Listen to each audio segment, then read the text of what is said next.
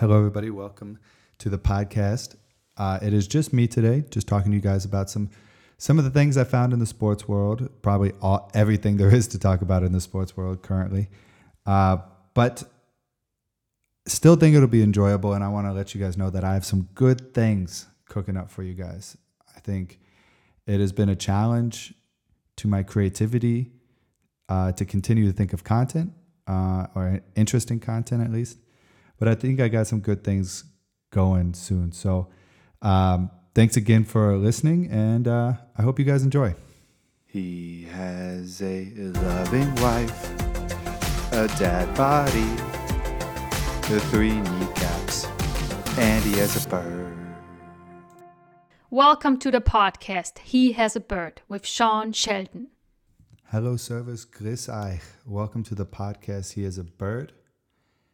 And there may be another episode of The Tiger King coming soon. Potentially even this weekend. Jeff Lowe, I was about to say the scumbag, but then that wouldn't narrow it down very much from that show. But Jeff Lowe, the former business partner of Joe Exotic, claimed that there will be another episode coming soon on a Cameo to some woman. Cameo is like it's not a social media app, but it's a service app where you can pay celebrities, in air quotes, to do a shout out for you. So God knows how much money those Tiger King guys are making off that app. I'm sure so many people are paying for it. I would. Probably not, but I would understand somebody who would. But yeah, so it's supposed to be an episode coming out this weekend. Let's hope so. If there is, then Max and I would do another breakdown or review for you guys. If not, Max and I will pick another show, documentary, to review for next week, probably the end of next week, on binge watching segment. I got to figure out how to say that name. I think that sounded okay. So let's hope for that. Fingers crossed. The world needs more distractions. There's also a Bill O'Brien update. Bill O'Brien is becoming a staple of this show, unfortunately for him. A report came out that Bill O'Brien traded DeAndre Hopkins because he wanted a raise. DeAndre Hopkins was scheduled to make anywhere around $13 million salary, and he wanted to be up around the highest paid receivers, like a Julio or an Odell Beckham. And I don't blame him. I would probably venture to give him the $5 to $7 million raise, which is the cost of a backup receiver for you, then trade him for an expensive running back and then sign Randall Cobb for $9 million a year. So again, it doesn't really make sense, but for Bill O'Brien, there is some hope, I guess. Maybe he doesn't see it that way, but David Johnson passed a preliminary physical for his wrist injury in 2017 that held him out. I think he dislocated his wrist, and he passed, but not with flying colors. It was like almost like the doctor said, yeah, it's good enough. There is limited range of motion in that wrist. But both athletes need to complete a physical before the trade can become official, which in the current moment is not that easy to do. And this needs to be done by the draft. If they do not complete physicals, because usually what happens is the team doctors of each respective team does the physical for the player being traded. So Arizona for DeAndre Hopkins and Houston for David Johnson. If this has to get done before the draft, because then the picks wouldn't be swapped. The teams wouldn't be able to trade picks before the draft if the trade hadn't become official. So there is a timeline on this trade, and it could be to the point where it falls through. Which, if it does fall through, how hilarious would that be? So DeAndre Hopkins is going back to a team where the head coach compared him to Aaron Hernandez, allegedly, and also isn't thrilled about giving him the raise he wants. So I would just want to be a fly on the wall for their first the first time DeAndre Hopkins comes back to practice and sees Bill O'Brien, what are you supposed to say? Just kidding for making one of the worst trades in recent NFL history. Let's talk about your extension. Let's talk about your raise. You know, I don't know how you really handle it. And you've already signed a receiver in Randall Cobb to try to replace, if you will, again, air quotes. But that would be a hilarious moment and just perfect for Bill O'Brien. And I don't know. DeAndre Hopkins deserves the money. He deserves to be one of the highest paid receivers in the league, and just give him the money. It's not that difficult. Anyways, this week on social media, the NFL released an all-decade team, which I thought was pretty cool. So from 2010 to 2009, they released the best players at respective positions. And I want to go through and kind of break those down by position and see if I actually agree with it, because the first thing I looked at naturally is quarterbacks. And Tom Brady was on the unanimous, which obviously, right? Obviously. But then the second quarterback was Aaron Rodgers. And I kind of paused for a second. I was like, you know, Aaron Rodgers is obviously supremely talented. Probably the most talented quarterback in our generation. But was he the second most productive in this decade? And I think it's a little bit recency bias, because from 2010 to 2014, 2015, Aaron Rodgers was the man. But as of lately, he's been above average. He hasn't been his elite self. So I started thinking, I was like, well, you know, it kind of caught me off guard. So I was thinking, who else would it be? Who would be the alternative? And I started thinking, like, Peyton Manning had a really good 2010 to 2015, but he retired in 2015. You can't be all decade if you missed half the decade. And then I was thinking, okay, Russell Wilson, well, you know, he's not the greatest regular season quarterback from a stats standpoint. They run the ball so much. And he joined the league in 2012, so, you know, probably not most fitting. Ben Roethlisberger also won some Super Bowls, played well, but not to the caliber of Aaron Rodgers. And I was thinking, well, what about Drew Brees? Why not Drew Brees? So I wanted to compare the numbers a little bit. Aaron Rodgers from 2010 to 2019 averaged 3,814 yards passing, 30.1 touchdowns, and a QB rating, which Aaron Rodgers is famous for, right? Having such high QB ratings. I think he's the NFL record in career QB rating, 103.5, which is superb. It's really, really good. The Packers and Aaron Rodgers won the Super Bowl in 2011, and he had MVPs in 2011 and 2014. So a really dominant three-year run. And in 2011, I think he finished with 122.5 QB rating, and like 45 touchdowns and 6 picks or something ridiculous like that. He really played really, really well. But 2015 to 2019, not so impressive. Well, compared to Drew Brees, during that same time frame, that decade, he averaged 4,737 yards per season.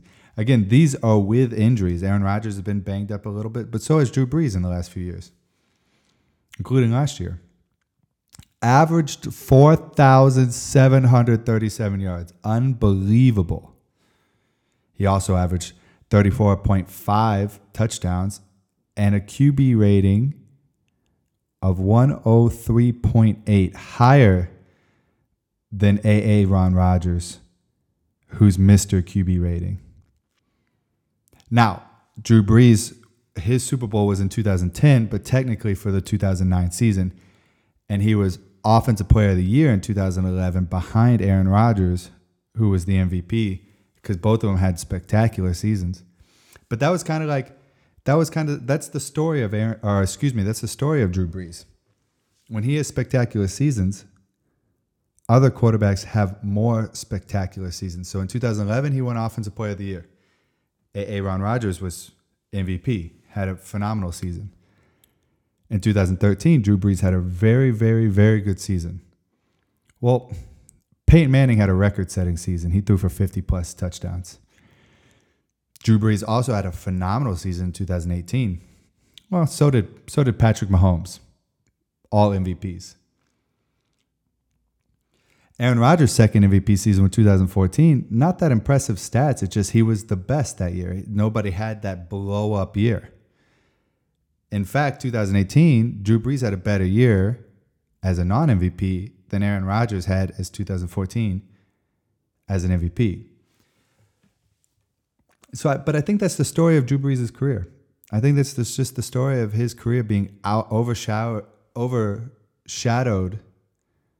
by these colossal figures in NFL history, Peyton Manning, Tom Brady, and probably Aaron Rodgers. But is Aaron Rodgers that much better? And I think the biggest difference is, first of all, notoriety. The two MVPs in the decade help. But overall, Drew Brees' stats were better. The MVP in the decade obviously helps. That was a tiebreaker. But I think what Aaron Rodgers does is he does not throw picks. He doesn't throw picks. It's unbelievable.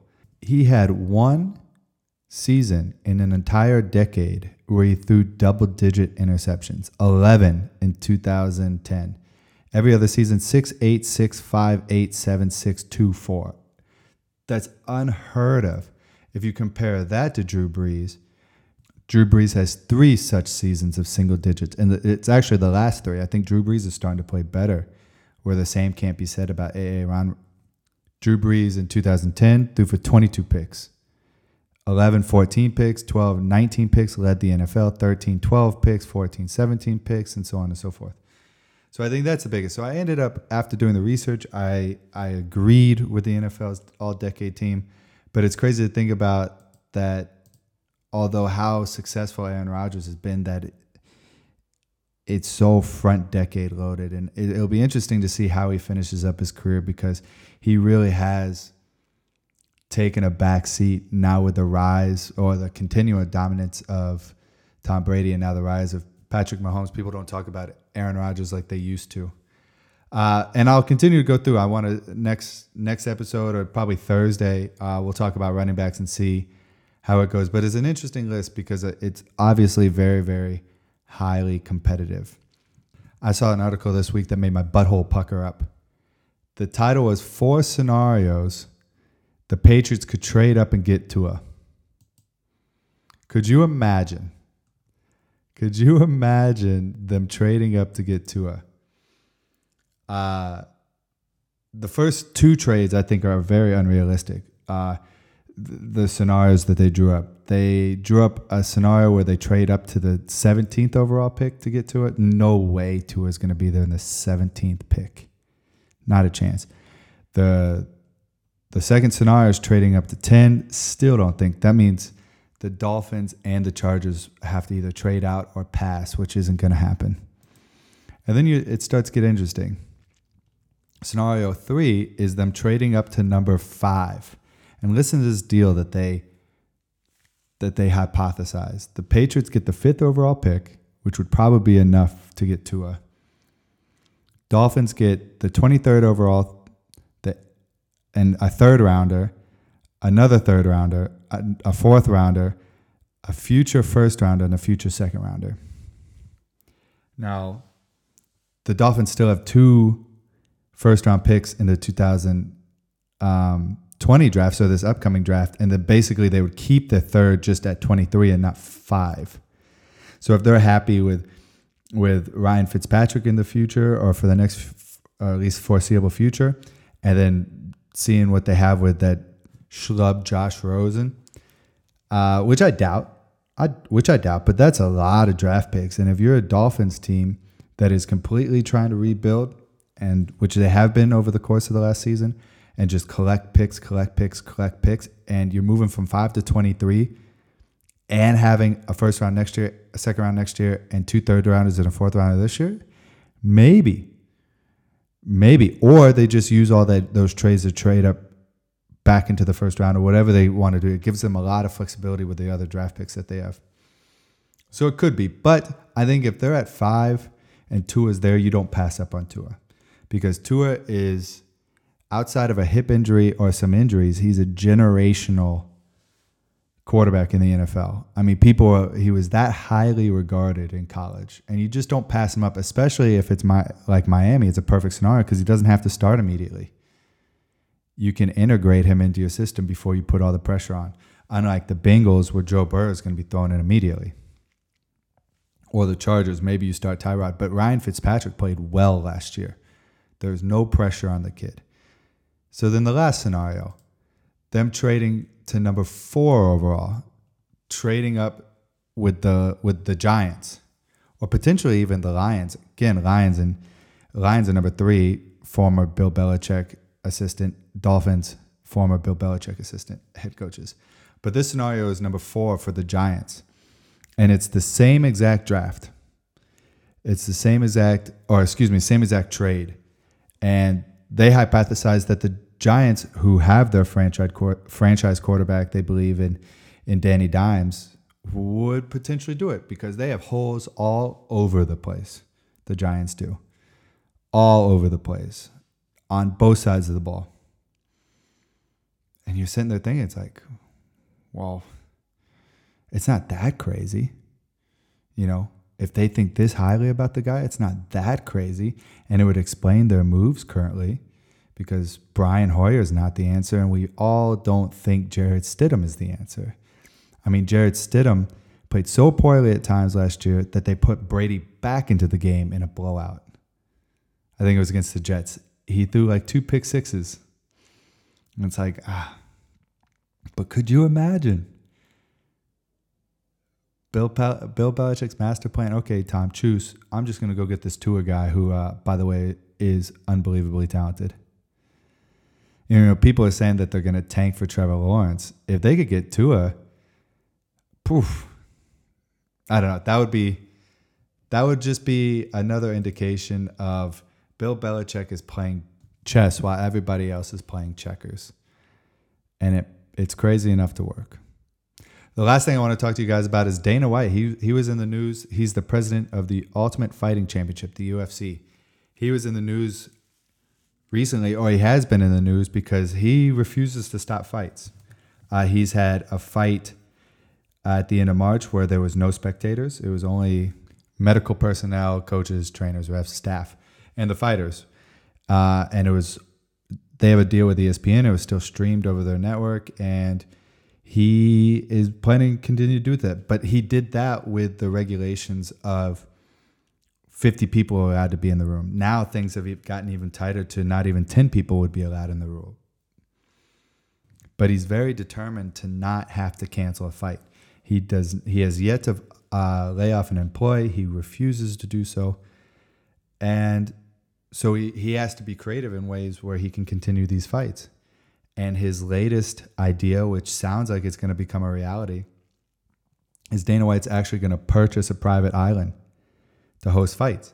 Right now, international fighters are not allowed to come into the United States, so he cannot have international fights or fights with international fighters. So his idea is to buy an island, create the infrastructure, create the medical infrastructure to test, make sure everybody that comes on the island is 100% healthy, have them fly in by private jet, have 0 spectators, have the least amount of people there as humanly possible, and just stream it on ESPN. And keep doing that until this pandemic starts to go away, which I think is genius. I mean, it's the perfect it's the perfect sport to keep going during this thing. I mean, you need a medical personnel there, you need a ref, you need 2 fighters, probably the coaches, and a film crew. You could do that. I mean, how many sports can you put on an event besides fighting, you know, boxing as well, where you need such a minimal amount of people?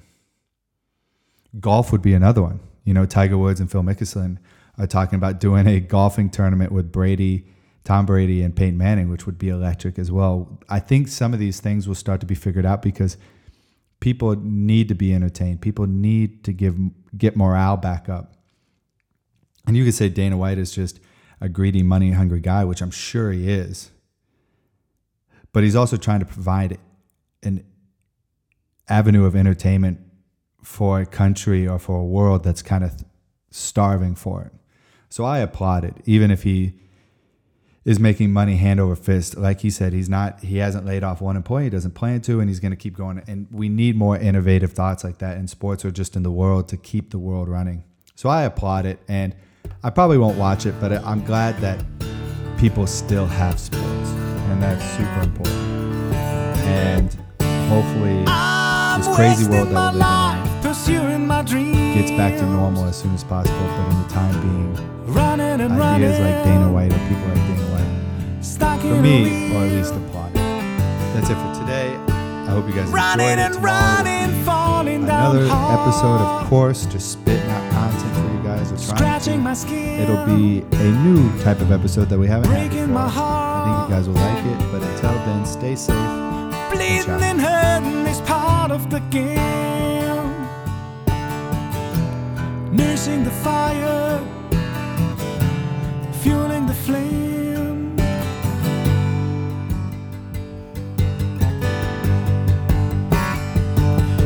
Cannot stop myself from becoming who I am. I cannot stop myself from becoming who I am, yeah. Thank you for listening to the podcast, He Has a Bird, with Sean Shelton. Sean is the best. He's a superstar.